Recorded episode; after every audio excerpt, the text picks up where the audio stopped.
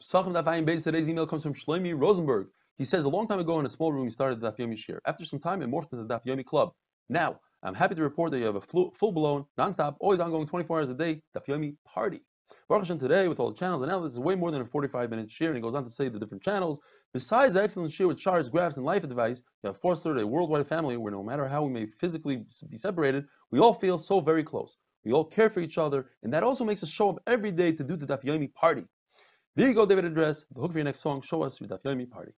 Thank you for the daily dose of fun, learning, and growing. Yomi, sincerely, your unelected, unofficial ambassador of the Time Shifters, Shlomi, Shlomi Rosenberg. Thank you. So as we learned yesterday, the Mishnah tells us that if a person takes a korban Pesach and flips it, tries to flip it on Shabbos, the korban Shlamim, he's chayiv, chil Shabbos. And we must say that's talking about a case of Oiker. He uprooted it de- deliberately. If you go to the next case, the safe of the Mishnah, he takes a korban Shlamim and tries to make it a korban Pesach on Shabbos, he's chayiv. Over here, however, we must say that's not deliberate. It's Taya, he made a mistake.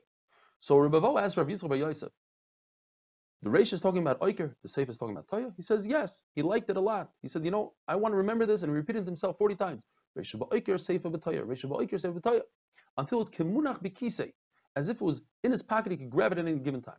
Nevertheless, Rabbi Eliezer asks Rabbi Yeshua a question from the Reish, which is Oiker, to the Seifa, which is Taya. He says, if in a case where you take something that's a proper korban Pesach, and just you flip it into shlamim, you're chayiv. So certainly, if you start off on the wrong foot, you take a korban that's not proper for today, shlamim, and you bring it and you want to make it a korban Pesach, certainly you should be chayiv. But one is oiker, one is taya. The answer is Rabbi Eliezer holds they're the same. But the person that he asked, Rabbi Yeshua, holds that they're very different. Nevertheless, Rabbi Yeshua tells him there's no right from the Risha to the Seifa because the Risha he had a bad intent. He took something that's proper and made it not proper. In the Seifa, he took something that's not proper and tried to make it proper. He tried to do something positive. No raya one from the other. In the Mishnah, Rabbi Eliezer tells Rabbi Yeshua, look, what about a case if a person takes a regular korban, let's say shlamim, and tries to make it a korban musaf on Shabbos? It's chayiv. So you see, if you shecht even for something that's mutter to shecht, you want to make a korban uh, Shabbos, a musaf, you still chayiv.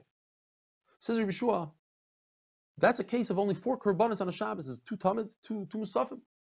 How are you going to bring a raya from there to a case of korban pesach? Well, there's hundreds of thousands, maybe millions of korbanos, and a person finds a sheep running around, so he shechs him, he thinks it's a korban pesach. Of course, he's going to make a mistake. So what are you telling me? So if there's only four, people don't make mistakes.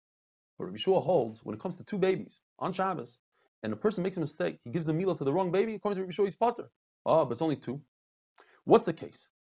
You have a baby that's the meal is supposed to be on Sunday, and the other one is supposed to be on Shabbos. And he took the one from Sunday and he gave him a meal on Shabbos.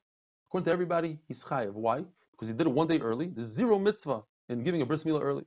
But if you take a baby that the bris milah is supposed to be on Friday, and there's a baby that the bris milah is supposed to be on Shabbos, and you take the baby from Friday and you push it off to Shabbos, now you perform the mitzvah, just it's not a mitzvah that pushes off Shabbos. So in that case, Rabbi Lezer says you're chayiv, Rabbi Yeshua says he's potter, but why is he potter? There's only two babies.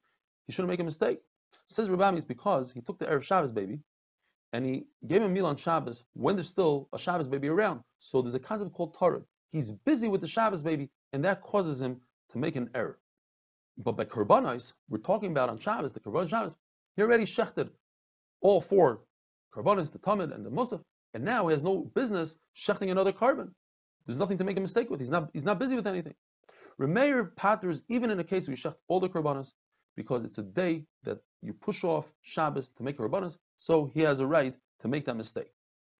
If you make a Mila, you take the Sunday baby on and you do the Mila on Shabbos. According to Rameir in Rabbi Yeshua, he's potter because he's busy with Shabbos. But what if he's not busy with Shabbos? He makes a complete switcheroo. In other words, he takes the Friday baby and gives him a Mila on Shabbos. He takes the Shabbos baby, gives him a Mila on Friday. He has no other baby that there's a real mitzvah here. The fact there's other babies in the world that are doing a bris milah today, that has nothing to do with him. So in terms of him, according to everybody, would be chayiv.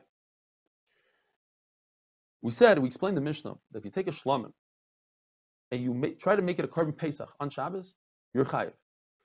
There's a machlekes between Rabbi Lezer and Rabbi Shimon. We explain the machlekes, and who explains it? It's Rabbi Shimon Yochai. Rabbi Shimon says that there is a machlekes between Rabbi Lezer and Rabbi Shua in a case where the animal is a proper animal for korban Pesach, such as a sheep and a goat.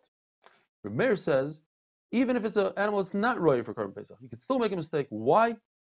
Let's say you take an ox, you try to shech it for korban pesach, because he's busy with being makriv of the shlamim, so it's still considered a tabidvar mitzvah.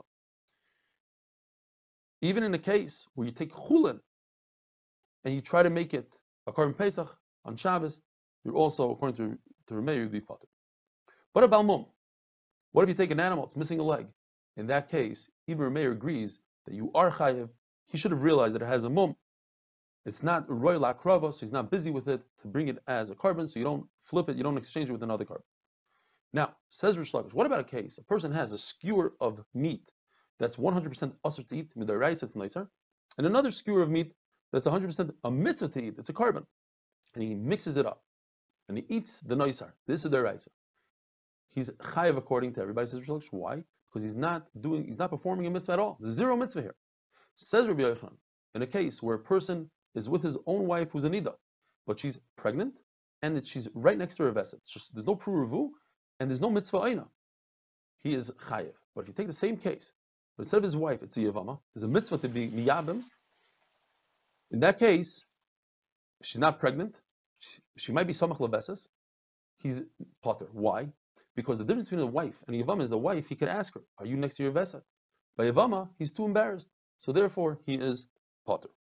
The question is, what does Rabbi Yochanan hold in a case of two skewers? So one lashon says, of course he holds your chayiv. He's not performing a mitzvah at all when he's eating the noisa. The other lashon is no, he's potter. Why? Because by a skewer you can't ask a skewer, "Hey, are you treif?" But by a woman you could, and he should have asked. Where did Rabbi Yochanan get his halacha? That if he's boiling yavama, who's a nida, he's potter. So the Gemara says we don't really have a source for it because it's not similar to the case of a lulav. In the time of Beis you shake the lulav on Shabbos, what if a person forgot to bring his lulav Erev Shabbos and he brought it on Shabbos? He's potter. Over here you have a case of Tav Bar Mitzvah. Is it similar to Yavama? No. You know why? And the Gemara is going to use this for four different questions. By lulav, maybe he's running out of time. That's why we're not mechayavim. What about Rabbi Shua by us? You take a shlamim and you make it into Karm Pesach, according to Rabbi Shua, you potter. Again, maybe because he's running out of time. The case of Mila, the babies, according to Rabbi Shua, if you give a Mila to the wrong baby, you're potter. Again, he's running out of time. But by Yavama, you're not running out of time. You have your entire life to be kind of the mitzvah. What about the case of truma? A kind is eating truma, truma, and he finds out that he's a chalal. The halacha is typically you have to pay a keren and a chaimish. In this case, you don't have to pay the chaimish, you don't have to pay the penalty. Why? So the Gemara says no. Maybe he's talking about erev Pesach, and the truma that he's eating is chametz, and he's again he's running out of time. Or you could say that any kind that eats truma is considered that he's performing an avodah, just like he's performing an avodah on, on the mizbeach, and he finds out that he's a chalal. According to Yeshua, all his korbanos are kosher. So to over here, it's an Avodah. The Gemara tells us a story of Tarfon. He didn't come to, to Bismedri from Gamaliel says, Where were you? He says, I was performing an Avodah. Avodah, there's no Beis Hamikdash today. He says, No, I was eating Truma. Have a wonderful day.